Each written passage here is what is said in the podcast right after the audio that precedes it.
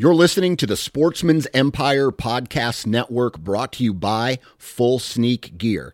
Check out their entire lineup at fullsneakgear.com. Also, be sure to check out our entire stable of podcasts at sportsmansempire.com. New from Moultrie Mobile, the Feed Hub offers first of its kind cellular connection and control for nearly any spin cast feeder on the market. When used with the Moultrie Mobile app, you can monitor feed and battery levels, run feeders on demand, receive alerts when feeders are clogged, and remotely adjust feeding times. The Feed Hub is ideal for anyone who maintains feeders. Remove the guesswork and save time by planning feeder maintenance before you drive to your hunting property. For more information, visit moultriemobile.com. Think you know the Brooks Ghost? Think again. Introducing the all new, better than ever Ghost 16. Now with nitrogen infused cushioning for lightweight, supreme softness that feels good every step, every street, every single day. So go ahead, take your daily joyride in the all new nitrogen infused Ghost 16. It'll turn your everyday miles into everyday endorphins. Let's run there. Head to brooksrunning.com to learn more. You're listening to the Sportsman's Nation brought to you by Go Wild. Go Wild is one of the fastest growing social media applications for your mobile device. It's an app, right? And uh, similar to Facebook or Instagram, it is a place for outdoor enthusiasts to meet and share their passion for the outdoors. So, for more information, go to the Google Play Store or wherever you download your apps and download the Go Wild app. Or you can visit timetogowild.com for more information. Let's get outside. It's time to go wild.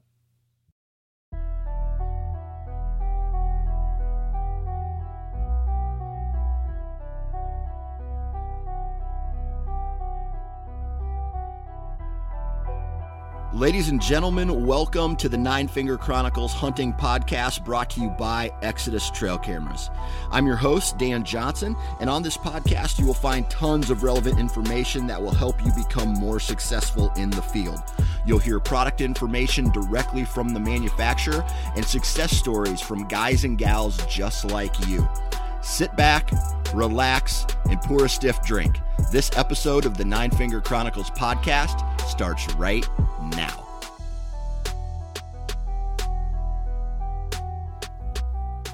All right, everybody, welcome back to the Nine Finger Chronicles podcast brought to you by Exodus Trail Cameras for a $20 discount. Enter the discount code nine fingers. That's the number nine followed by the word fingers, and you will save $20 off of your trail camera purchase. Now, today's intro is going to be short, but the podcast is going to be awesome because we're joined today by Kip Adams of the QDMA, and we're going to talk all about how whitetail survive these cold winters, right? Uh, specifically, bucks, you know, after they lose up to 20 to 25% of their body weight and how their body changes and uh, basically survives and adapts to these extreme cold weathers and large amounts of snow that a majority of the Midwest has been seeing uh, so far this winter. So that's what today's podcast is about. Really, really good information. Uh, it's just one of those the more you know type episodes. And uh, I'm happy that uh, Kip was able to hop on the podcast and uh, chit chat with us today. Now, I've been using Ozonics for, oh, man, it's, I don't even know, right? It's been a while. And I can remember when that first uh, unit came out, it was about the size of a DVD player, and it felt like I was carrying a brick around everywhere I went. But I started seeing results with it uh, in the tree. And as that company kind of had uh, has evolved over the past handful of years. We see them come out with not just the different tree units, right, but the different, you know, in the field units, but uh, some additional products that kind of work before and after the hunt as well. And I'm talking specifically about the dry wash bag. So I find that instead of having to wash my clothes all the time, I just love using that dry wash bag, and it so it just saves me having to wash my clothes multiple times uh, in a week. I used to be the guy who washed my clothes almost after every single hunt. I no longer do that. I let the ozone uh, do its work in the dry wash bag, and uh, I, dude, I've I feel very confident not only walking into the woods, but while I'm in the tree with an Ozonics. And I feel that being confident in the timber uh, is is a very important thing when it comes to chasing mature whitetails. So uh, go to ozonicshunting.com, and if you do decide to purchase a unit, enter the discount code nine fingers. That's the number nine, followed by the word fingers, and you will be able to save. Man, I I want to say 10%. I think it was 10% off your purchase. And uh, I, yeah, 10% off your purchase. So uh, go ahead and uh, check out ozonicshunting.com, dude. If you if you haven't hunted with Ozone, you need to do it. It's uh, I feel it's a game changer. So take advantage of that uh, discount code. Now, enough talking. Let's get into today's. Uh, it's it's basically an informative podcast with Kip Adams of the QDMA. All right, on the phone with me right now, Mr. Kip Adam of the QDMA. How you doing?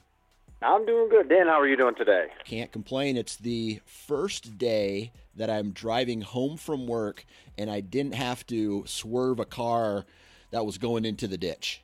So the weather in Iowa has been absolutely crazy. I don't know what it's been like in Pennsylvania.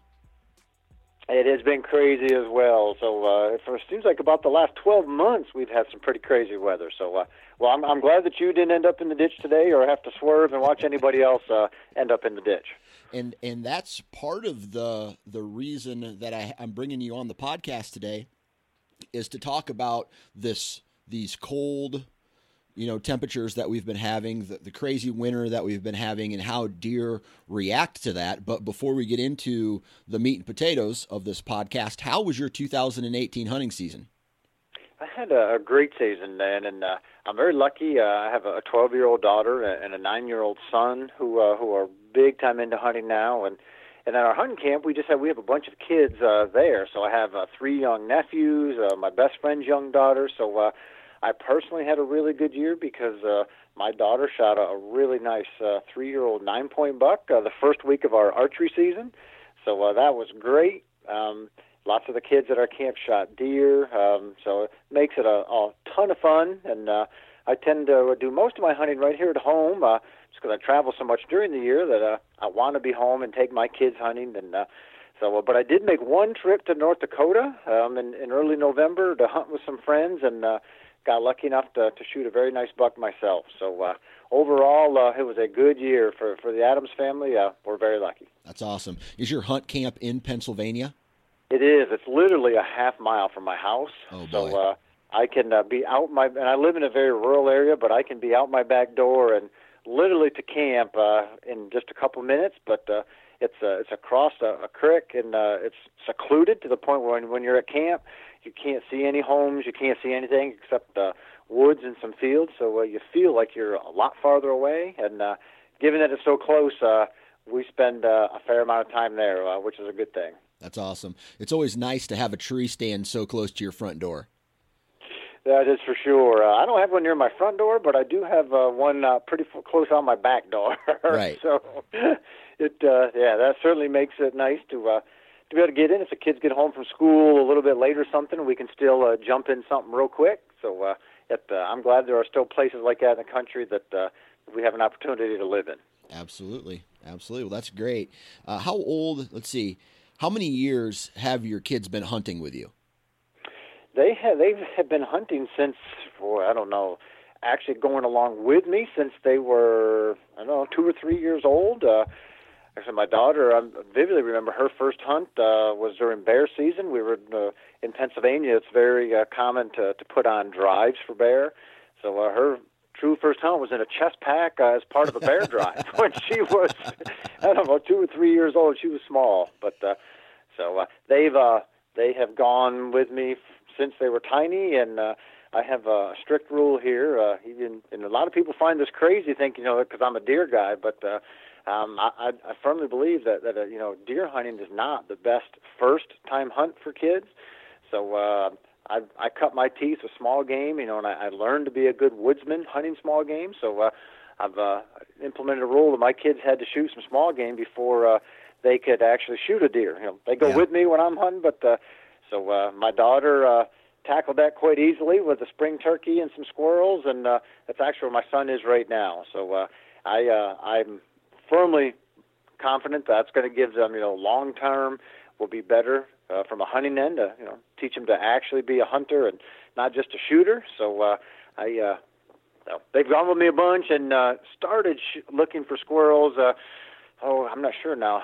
Maybe eight years old, something like that. I think with my daughter, somewhere around there. So Gotcha. but, uh, it seems to work well for us anyway. Yeah, I'm excited for turkey season this year because my daughter is to the age where I feel like I can transport her, like she can walk a long enough distance to get to a turkey blind, and you know she'll be able to at least whisper uh, in in the blind and uh, get her maybe not right away in the morning, getting them out of the roost, but maybe mid morning, you know, afternoon, and, and I think that would be a great first step for her as far as hunting is concerned. I agree. How old is she? Uh, she's five. She's going to be six. Nice. So, oh yes, you're going to have fun uh, in the woods with her. So uh, Yeah, that's a perfect age. absolutely, absolutely. Now, like I said, this cold weather has been driving. I know uh, us crazy as humans, but the deer actually have to live outside in it, and that's what I want to uh, talk to you about today. And I think the the best place to start is the rut.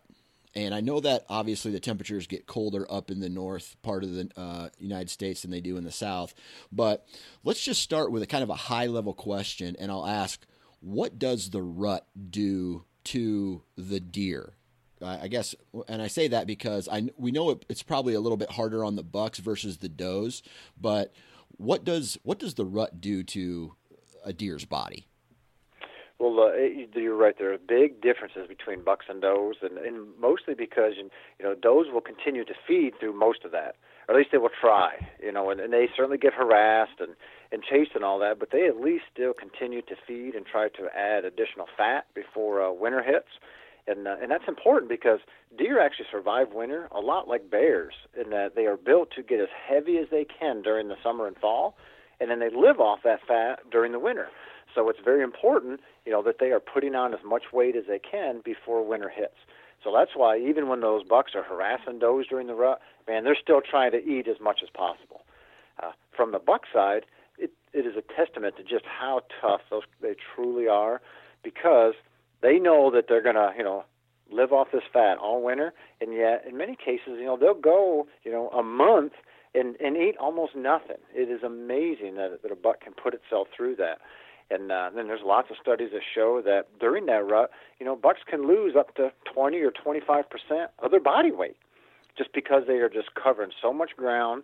They are so active, and they're not replenishing those calories. So uh, the rut can be really, really hard on a buck's body. Okay. Now, with that said, you know, once a deer loses, you know, 20, 25% of its body weight, uh, is that fat or is that a total of like fat and muscle? That's typically fat. Okay. And uh, at least hopefully that's fat. Hopefully they have put on enough tissue fat to lose that during the rut. Because if if they're already down to losing muscle before winter, um, there's no way they're going to make it. Right. So, yeah, so for the most part, that's just all fat. And and I'm sure that many of your listeners know, gosh, you know, they shoot a deer or a buck uh, early in archery season, you know, and there's just tons of back fat on them and layers of fat. You know, and you shoot that same deer a couple months later, and you know, man, there's not a whole lot there. So Yeah. it's it's a big difference, a really big difference. Yeah, absolutely. Okay, so then as the rut gets over, right? Let's just say, you know, the last part of November, December, um, what are the deer doing or trying to do after the rut is over? They're really going to try to to put on some any bit of weight that they possibly can before they get into winter. And and obviously in, the southern part of the U.S. it's a little bit different because you know those deer just don't simply need to put that much fat on. But uh, anywhere at all where we have you know four solid seasons, cold weather, and, and a definite winter, those deer are, are putting on fat. So you know, and that, that's a it's a big difference between uh, deer in the south.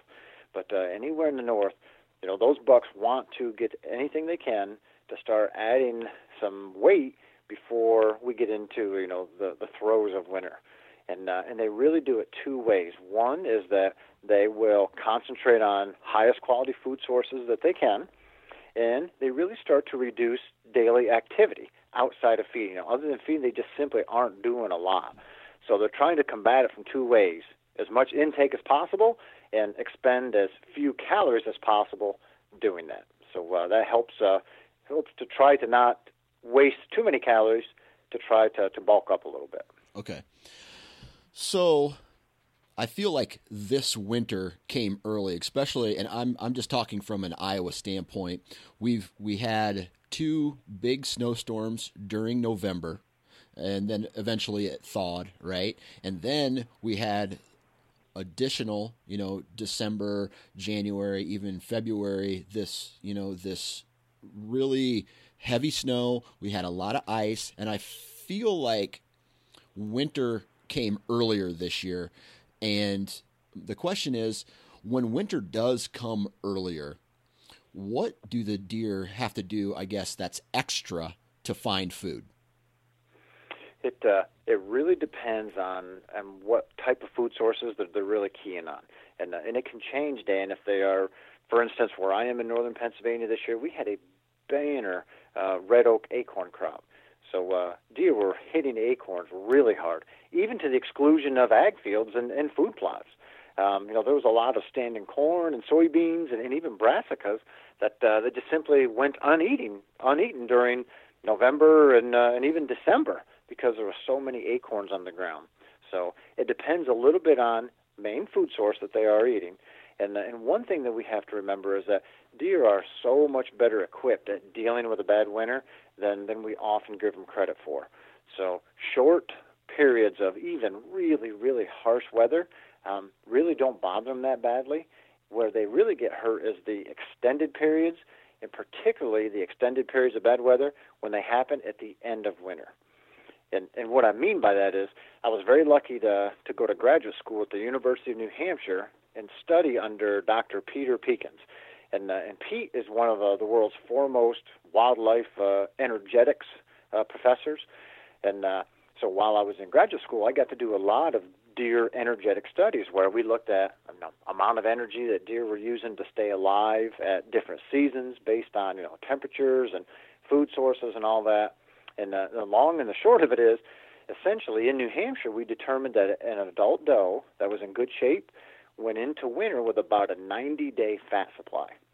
So most winters are not longer than 90 days, even if they are just terribly severe during parts of that. So uh, that let us know that you know these deer are, are so well equipped in these northern environments that you know a week here or even a couple weeks there really doesn't kill that many. So uh, that was a good thing to know and uh, eases my mind a little bit when the weather turns really bad. Okay, that's very interesting. Uh, yeah, I, I, wasn't aware of that. That's cool. So this this weekend, I went shed hunting, and the we had a major snowstorm, but we also had a lot of ice. And as I'm walking through this ag field, the all the food was under a like a large amount of ice and snow. So from a from a, a I guess a biological standpoint, do are the deer able to kick up and hoof up ice, like stuff that's underneath ice, food that's underneath ice? It, it depends on how thick that ice is, but that ice can certainly make it hard for them to get to anything, and uh, and ice also can make it hard for them to move quickly but at the same time making it a little easier for coyotes, especially, to actually uh, go quicker. And uh, so uh, ice can be a double whammy for deer for sure. Gotcha. Okay. So let's say we we run into one of these worst case scenarios, right, where we have an extended period of time. You know, uh, it's post rut, and either winter comes early or a combination of winter coming early and like there's lots of heavy snow and cold temperatures. Once we get to the end of this 90 day fat supply and maybe a food starts running out or it's it's difficult for them to find it because it's under such you know large amounts of snow or ice what is the deer you know what's their body doing That's a, that's a great question. Um, deer, as I said, enter winter with that fat supply. And what happens is once they get into winter, the idea then is let's save as much of this fat as we can. And they do that by reducing behavior. Now, there's an old myth that deer drop their metabolic rate during winter, so they don't have to have as many calories to survive, and and that is that is not true, and uh, and that has been shown numerous times to not be true at my alma mater there at the at the University of New Hampshire. Their their metabolic rate during the winter is almost identical to what it is during summer. The big difference is they dramatically reduce their activity level. So deer are, are inactive most of the time during the winter, meaning they're bedded, so they're not expending energy to move if they don't have to, or to try to feed where there's low quality food. So unlike during the summer where they're moving like crazy and they're growing antlers and feeding fawns, you know, fortunately none of that is happening in the winter. So uh, they survive it by just minimizing activity, minimizing the amount of calories that they expend, and they get into little microclimate or microenvironments that helps maintain body temperature. So they do that by getting in places where the wind is not as strong. So if you're in a, a forested area, they often get into a softwood cover, whether it's hemlock or spruce or fir or pine. So uh, the wind is not as heavy in there. That helps keep some of the snow out, and the, the ambient temperature around them is, is a little nicer. Uh, if you're in a more open environment, that might be you know a native warm season grass stand. You know, wind does not blow through those uh, nearly as much as it does to just regular open fields. So uh, if there's sun out at all, they can lay in there, be shaded from the wind, be soaking up that sun. So uh, they take advantage of any of that that they can to minimize calorie loss, and then uh, in many cases they are using that fat. And and this is why even in captivity, you know, you have captive deer that uh, will lose weight during the winter, and it's just how deer evolved. Um, yeah. When I was uh, at the university, we would be feeding deer, and, and I don't remember the exact numbers, Dan, but say it was, you know, 500 pounds of food a day during the fall. We get to the winter, you know, that might drop to like, you know, 20 pounds of food, you know, for the entire deer herd. Feeders would be full, and uh, you know, they lose weight during the winter because they're just built to get heavy and then live off that fat. Gotcha. So it's not necessarily uh, the amount of food that's available; they just eat less during the winter months. That's correct, and uh, they they survive winter by really the cover is the key to, to, to winter survival. Gotcha. We want to minimize the you know the bad weather on them, let them use that fat, and uh, and other research out of New Hampshire showed that uh, deer get a, almost half of their daily nutrition from that fat. Okay. So that, that's what they can get. So they get almost half of it each day from the fat, and then can do that for about 90 days. Okay. So now, now they still will eat, and I mean, every deer hunter out there has seen deer eat during the winter if they can, and uh, many times, you know, they're eating low quality food, whether it's you know buds off twigs or wherever they can, and part of that is just to they want to fill their stomach because one of the byproducts of digestion is heat. Yeah. So even though they have low quality food that they're eating and they're not getting much out of it, by having it in their stomach, they can at least feel full. And as the stomach tries to digest it, heat is given off, which helps them maintain their body temperature so they don't have to use so much fat to do that. Gotcha. So it's pretty cool. Yeah, absolutely. I would I would think that a pregnant doe, because she's growing another life inside of her, would want to eat more calories throughout, you know, her her pregnancy. It doesn't sound like that's the case, though. That's exactly right, and the reason for that, and, and this is what, another reason that whitetails are so amazing. Uh, deer tend you know breed in the fall in most cases, and the reason for that is because she has so little high quality food to eat that she really couldn't support that pregnancy at that time. So deer put almost no energy into their pregnancy until they're into the third trimester. So deer gestation is about 200 days. So the first 130 to 140 days, they put almost nothing into it, which makes sense because at that time of the year, there's really nothing out there for them to eat that's yeah. good to allow them to do it.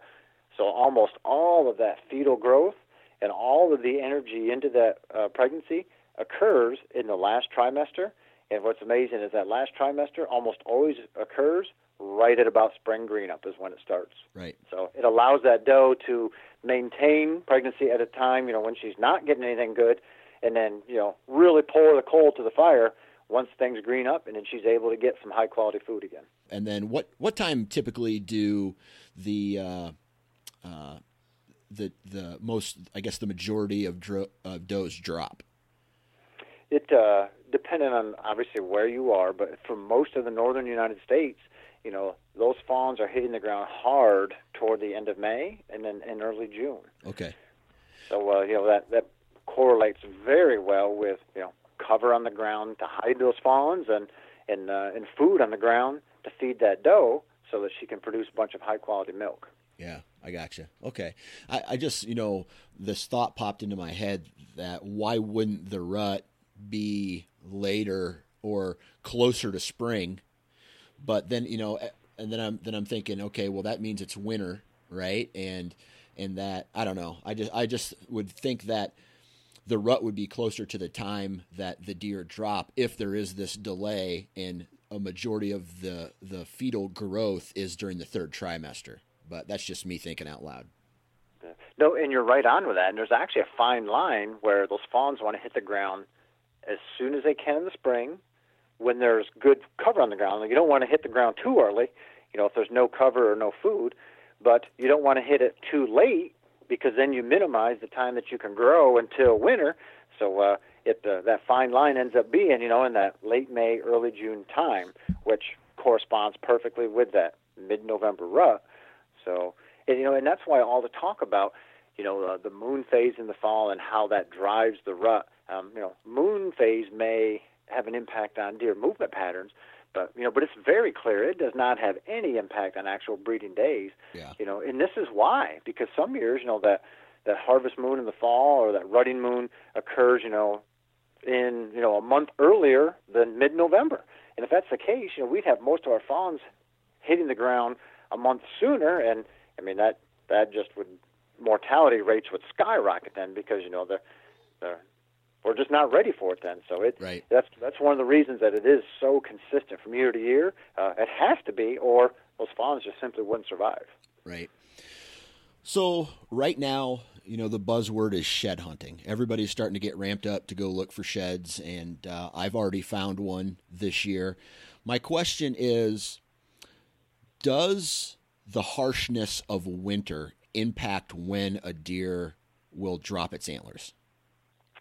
Certainly can, and um, deer are, are pretty consistent from year to year when they drop, or at least you know deer as a as a population. Now, Yeah. individual bucks may go earlier because they're injured or something, but you know a bunch of bucks dropping their antlers in an area, you know, it's pretty consistent from year to year. So if you start seeing much deviation from that, then it's obviously because something is impacting that deer herd. And if they're dropping a bunch early, like we saw this past year, there was a lot of places in Pennsylvania, New York, uh, Missouri, Illinois um, that I have talked to numerous people where, ooh, we had a lot of antlers on the ground early. Um, that's some type of stressor on that deer herd. Um, in many cases, it's nutritional stress, um, but not always. There might be other environmental stress from really bad weather. Um, in some cases, it's social stress just from way too many deer in a confined area. So, but at least we know for sure it's a stress to that deer herd that's negatively impacting those deer, and it's causing them to drop early. Yeah, and that's that's interesting because I got a buddy who or a friend who is a deer farmer. Right, he he runs uh, uh, a deer farm, and he says that if he wants antlers to fall off sometime about late February, early March, he will cut their food source off for about four or five days. And he says with you know they're in such a routine, they get so much food, and then all of a sudden that food stops. And he says, almost without a doubt, a majority of all those deer will shed in that in that one period of time because because of the food source being cut off. Very interesting. Yeah. So, uh, it, it is, isn't it amazing how uh, consistent they can be across a herd like that? Right. So, uh, pretty Right. cool. That's cool information. Yeah. So when when the temperatures start to drop, right? Because thermal thermal covers really great. But is there because I guess what I'm what I'm getting at is in Iowa we had these you know negative 50 wind chill temperatures for a handful of you know for a handful of days, but up in the you know northern Canada, I guess the northernmost portion of the the whitetails range, I get negative 50 is probably more normal. Yet the herd survives up there, so other than you know reducing their intake and getting a full belly off not not so much i guess that what, what did you what was the term for the food? Like not the best kind of food that they had? Just, yeah just low quality yeah low quality. and, yeah. Yeah. What what other things do deer do to try to survive cold temperatures well they uh, they can get some of the the water that they need out of the the food that they're eating um, however, when they're eating that real low quality stuff that's very dry, you know, then there's very little moisture in it. So some of the other you know, physiological things they do, they actually can dry their feces out to recycle that water internally. Um, they can take the uh, the heat of digestion that I talked about to maintain body temperature. They will stand their hair on end, and, uh, and deer's hair is, is very specialized in that it's hollow and then uh, when they stand it, they can actually then trap more warm air at the base of those hairs uh, to maintain body temperature. Uh, they often will group up. They follow the same trails so that they're not kind of break trail through snow. Um, and they, they literally can go extended periods of time, you know, with very, very little movement. Um, you know, they're just, just simply not going to waste energy unless they are chased by, you know, a predator or a snowmobile or a shed hunter or something like that. Uh, they just literally kick back. They haven't shut their systems down, but they're just kicking back kind of on autopilot and just waiting out those really bad storms. They find the most, uh, the best place to get out of that weather and then uh, just kind of hunker down and, uh, and make do till it improves. Right. All right. So let's say you live in an area that has a, a very harsh winter. What are some indicators like just from visually that you can look at a deer or look at a deer herd and say they're they're really struggling right now some of the, the visual things it's hard to tell with deer um, until you get later in the winter and, and what i mean by that is i when i was in new hampshire uh, working for uh, the new hampshire fish and game department we did deer winter yard checks you know all winter long where we're going into these areas we call them deer yards or winter yards where deer literally would migrate into these conifer stands, and uh, you know, spend the winters in these you know big areas where just snow depth was was a lot less. So we searched these, you know, every day we would go and look and get ideas of numbers of deer using them, and you know, did they have any type of browse available? Um, were we finding dead deer in them? And so, you know, most of the winter you could visually look at deer, you know, see them, and uh, you know, just not really tell that they were in bad shape, you know, until you got your hands on them like you know, say late February, you look at a deer and think, man, it doesn't look all that bad. But then if something happened, that got eaten by a coyote or hit by a car or something, you put your hands on it, you realize, wow, this thing is skin and bones. You know, you couldn't see that because right. they're so good at hiding it. But uh, so it's it's amazing how well they can hide how skinny they're getting um, through at least through February. Once you get into March, end of February, beginning of March, then, if they're getting kind of close to the end of their fat supply, then you can start really seeing it visually. But other than that, by looking at deer, um, you really can't tell uh, how bad they are. Gotcha. So, is it ever a good idea? Now, when I say this, I I don't plant food plots because I don't have the ability to, right? I don't own property. I don't have the ability to plant f- food plots. Um, I do live in a heavy ag area, but let's just say that the combines are really efficient, right? And the, the deer have already went through their food source. Is it a good idea for us to get involved with that and start supplementing their food sources? Winter feeding programs can be really harsh on deer. And and the reason for that is deer's stomachs are built to handle a lot of different types of food sources, and they have to have specific uh, micro uh, flora in their stomach to digest a new food source. So what that means is anytime they start eating something new, they literally have to eat it for one to two weeks before they get all their stomach organisms changed over to really be able to draw the nutrition from it. So that's why, you know, one of the worst things we can do for deer is, you know, now we're into winter, they're eating browse and low quality food. Um, all of a sudden we're into February. Ooh, I feel bad for the deer. I'm going to go feed them some corn. So they start dumping bags of corn, you know, a real high energy food, um, something that's way higher quality than what deer have been eating. And uh, it literally can shock a deer's system. And since they have to eat that for a couple of weeks before they can get anything out of it, um, it in the worst or the extreme cases, it can kill deer. Um, so what I tell people is starting feeding, and if you're going to feed deer, the way to do it is start in the fall when deer don't need it. Start slowly, let you know increase the amount, and then continue feeding all the way to green up. Let deer stop coming to that food source. The worst thing we possibly can do is start feeding corn or something in the middle of winter once deer are already in bad shape.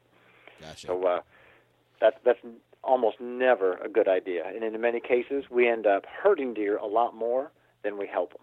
Wow, that's uh, that's good to know because I, in the past, uh, to get an inventory of of what deer have shed, I used to drop a ton of corn out in you know random spots, put a trail camera over it to you know okay check my trail cameras. Looks like they're shedding. It's time to go after them. But it doesn't sound like that's uh, the best thing to do.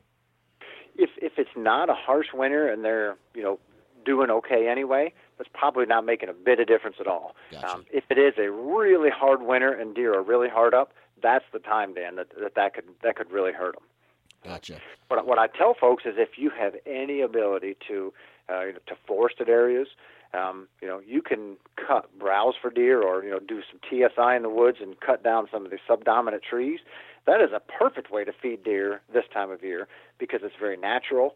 It's something that deer are used to eating anyway, and then you know you're not running the risk of shocking their system with this real high energy food. Now, now not everybody has that opportunity, but if you do, and if you're going to do some some TSI work in a timber area anyway, man, winter is the perfect time to do it because you get the work done, and then you're feeding deer at exactly the same time, so you get a win-win out of it. Gotcha. All right, so now for the people who maybe lease ground or have the ability to do you know manipulation to the habitat what are some of the best things you know you mentioned a couple of them already but what are some other really good things that we can do to improve their environment to help them survive harsh winters? Well, um, I always make sure uh, going into winter that that uh, the deer have a really good place on our property with some thermal cover or some of the softwood stands to a place where the snow won't be as deep and they're protected from the wind. So, uh, you know, that's before you get to winter, making sure you have some of that available. Um, I also always like to make sure that I have some browse that I can cut, and I'm going to do some of the, the timber work in the winter, and uh, and we have done a bunch of that on our place here over the last month, um, just to make sure that yes, deer have lots of, of browse, not high quality. That's completely fine though. They're filling their stomach, they're eating, they have good access to it, and it's nice, Dan, if you can, provide some of that browse really close to where those conifer stands are. You know, so if the snow does get deep, deer aren't having to travel a long ways, you know, to get to where they can actually eat. Um, so one other thing that people often don't think of that is a big deal is too is that I make sure that like I don't pressure the deer during real severe times. So uh, I love to shed hunt too, but but I hold off a little bit yeah. so that I'm not out there, you know, kicking them up out of those those bedding areas or, or making them run and expend additional energy. Um, so there's some little things like that that we can do to just make sure that deer have an opportunity to relax and not be pressured by dogs or, or snowmobiles or, or shed hunters or anything like that. You know, during this most critical time of year. Absolutely, absolutely. All right, now as far as you know how deer react to cold weather, is there any other uh, unique information, facts, or anything that you'd like to share? Yeah, um, deer are so much better adept at dealing with that than we are, um, which, which is a good thing because they've obviously survived some really harsh environments for a long time. But uh, but that doesn't mean that you know from a management end, there's not things we can do. And the stuff that I just talked about kind of works well. Like once we get into winter, but hopefully people who have any opportunity to manage a, deer herd or, certainly that habitat, um, think about the best thing we can do to help deer survive winter is to make sure that we get them into winter as fat as possible. And and we do that through you know habitat work, but also through trigger work. And uh, you know, there's there's folks I know that want to carry as many deer as possible and now push the envelope a little bit and maybe carry more deer than the habitat really should have. That is when deer really end up suffering during the winter, and especially during a harsh winter. So, uh, you know, we can help deer in winter by what we do during the, the hunting season before, um, making sure that there's not too many mouths to feed out there with regard uh, to the number of groceries available. Gotcha. All right.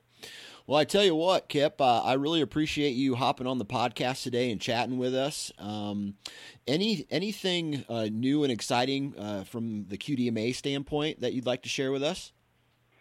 Um, I, I tell you, actually, uh, two things, Dan, that we are doing that I am super excited about. Uh, one of them is uh, regards to venison donation, and you know, as hunters, only about five percent of the, the U.S. population buys a hunt license. So uh, you'll hear people say, "It's my God-given right to hunt, and I'll always be able to do it." And man, I wish that was true, but uh, it's not. You know, we, we don't get to do anything because five percent of the, the country wants it or does it. Uh, fortunately, though, about three quarters of our country supports hunting, and uh, so it's important for us as hunters to make sure that we portray a good public image and you know and, and just look like responsible uh, uh, individuals. And from a venison standpoint and a venison donation standpoint, man, there's a lot of needy families out there. And if you take a look each year, at the number of deer that get shot in the U.S., uh, it provides over a billion wholesome meals. And I know that the Adams family, uh, and that, that's Adams family with one D, uh, not the, not the two D's in Adams, the one D. We eat a lot of venison here, but we give a lot away to to family and friends, and, and we share it with folks. So a lot of hunters are just like us, but you know we don't tell that story very much. So I always encourage hunters, you know, let folks know that you, you know you're you're helping feed needy families, you're sharing this venison. So at QDMA, we have one of our, our new five-year goals is that we're going to have QDMA members. We've pledged that just our membership will share 20 million venison meals during wow. the next five years. That means a prepared meal. I've cooked it. I, I have you over, and you know we're sharing it with you. Um, and our members are going to donate another 40 million venison meals. And that's you know I'm giving you a package of burger or taking some burger, or, you know, down to the, the local church, or so. Uh, tell people, you know, what there is not a better way to portray a good public image of hunters and, uh, and helping needy families. So, uh, so many hunters do this anyway. So, we're encouraging hunters to uh, do it even a little more, and then make sure that we talk about it. You know, so we let the non-hunting public know about this free service that hunters are providing, and uh, and all the good we're doing, and that just helps us portray a better public image and make sure that we can hunt, uh, you know, according to the public's eye, a lot longer into the future. So I am super proud that uh, that we're doing that at QDMA. That's awesome. That's a that's a big thing too. So uh, I, I, love to hear I love to hear what the organization's doing and, and who who they're supporting and uh, I don't know um, anything else before we split. I think that's good. I wish uh, everybody listening a good shed hunting season, and uh, I hope uh, they, have learned a little bit about uh, what they can do for deer and, and maybe how to, to keep deer a little bit safe and not, not pressure them at, at harsh times. And uh, I certainly wish everybody uh, good luck in the woods this fall. And there you have it, ladies and gentlemen. We are done uh, with another Nine Finger Chronicles podcast. Huge shout out to Kip for taking time to hop on the podcast and share his wealth of knowledge today. Really appreciate that. Huge shout out to all of you who have taken time out of your day to download and listen. Huge shout out to all the partners of this podcast. Exodus, Ozonics, Wasp, Lone Wolf, Deer Lab, Prime, Ripcord, Hunter Safety Systems. One, two, three, four, five, six, seven, eight. That's it. If it wasn't for those guys, this podcast wouldn't be happening. So I tell you what, man, uh, go out and support those companies because they support this podcast. Other than that, if you want to download this podcast, please, please, please, please, please, please, uh, subscribe right? Go to iTunes, leave a review, follow us on social, Instagram, Facebook, and uh, other than that, man, um, if you're it's that time of year where we're starting to do some postseason work. So if you're going to be in a tree, maybe uh, doing some early season uh, tree trimming type uh, activities when there's no leaves on the trees, or you're going to be moving stands or taking stands down, please be safe and wear your damn safety harness. Have a good week.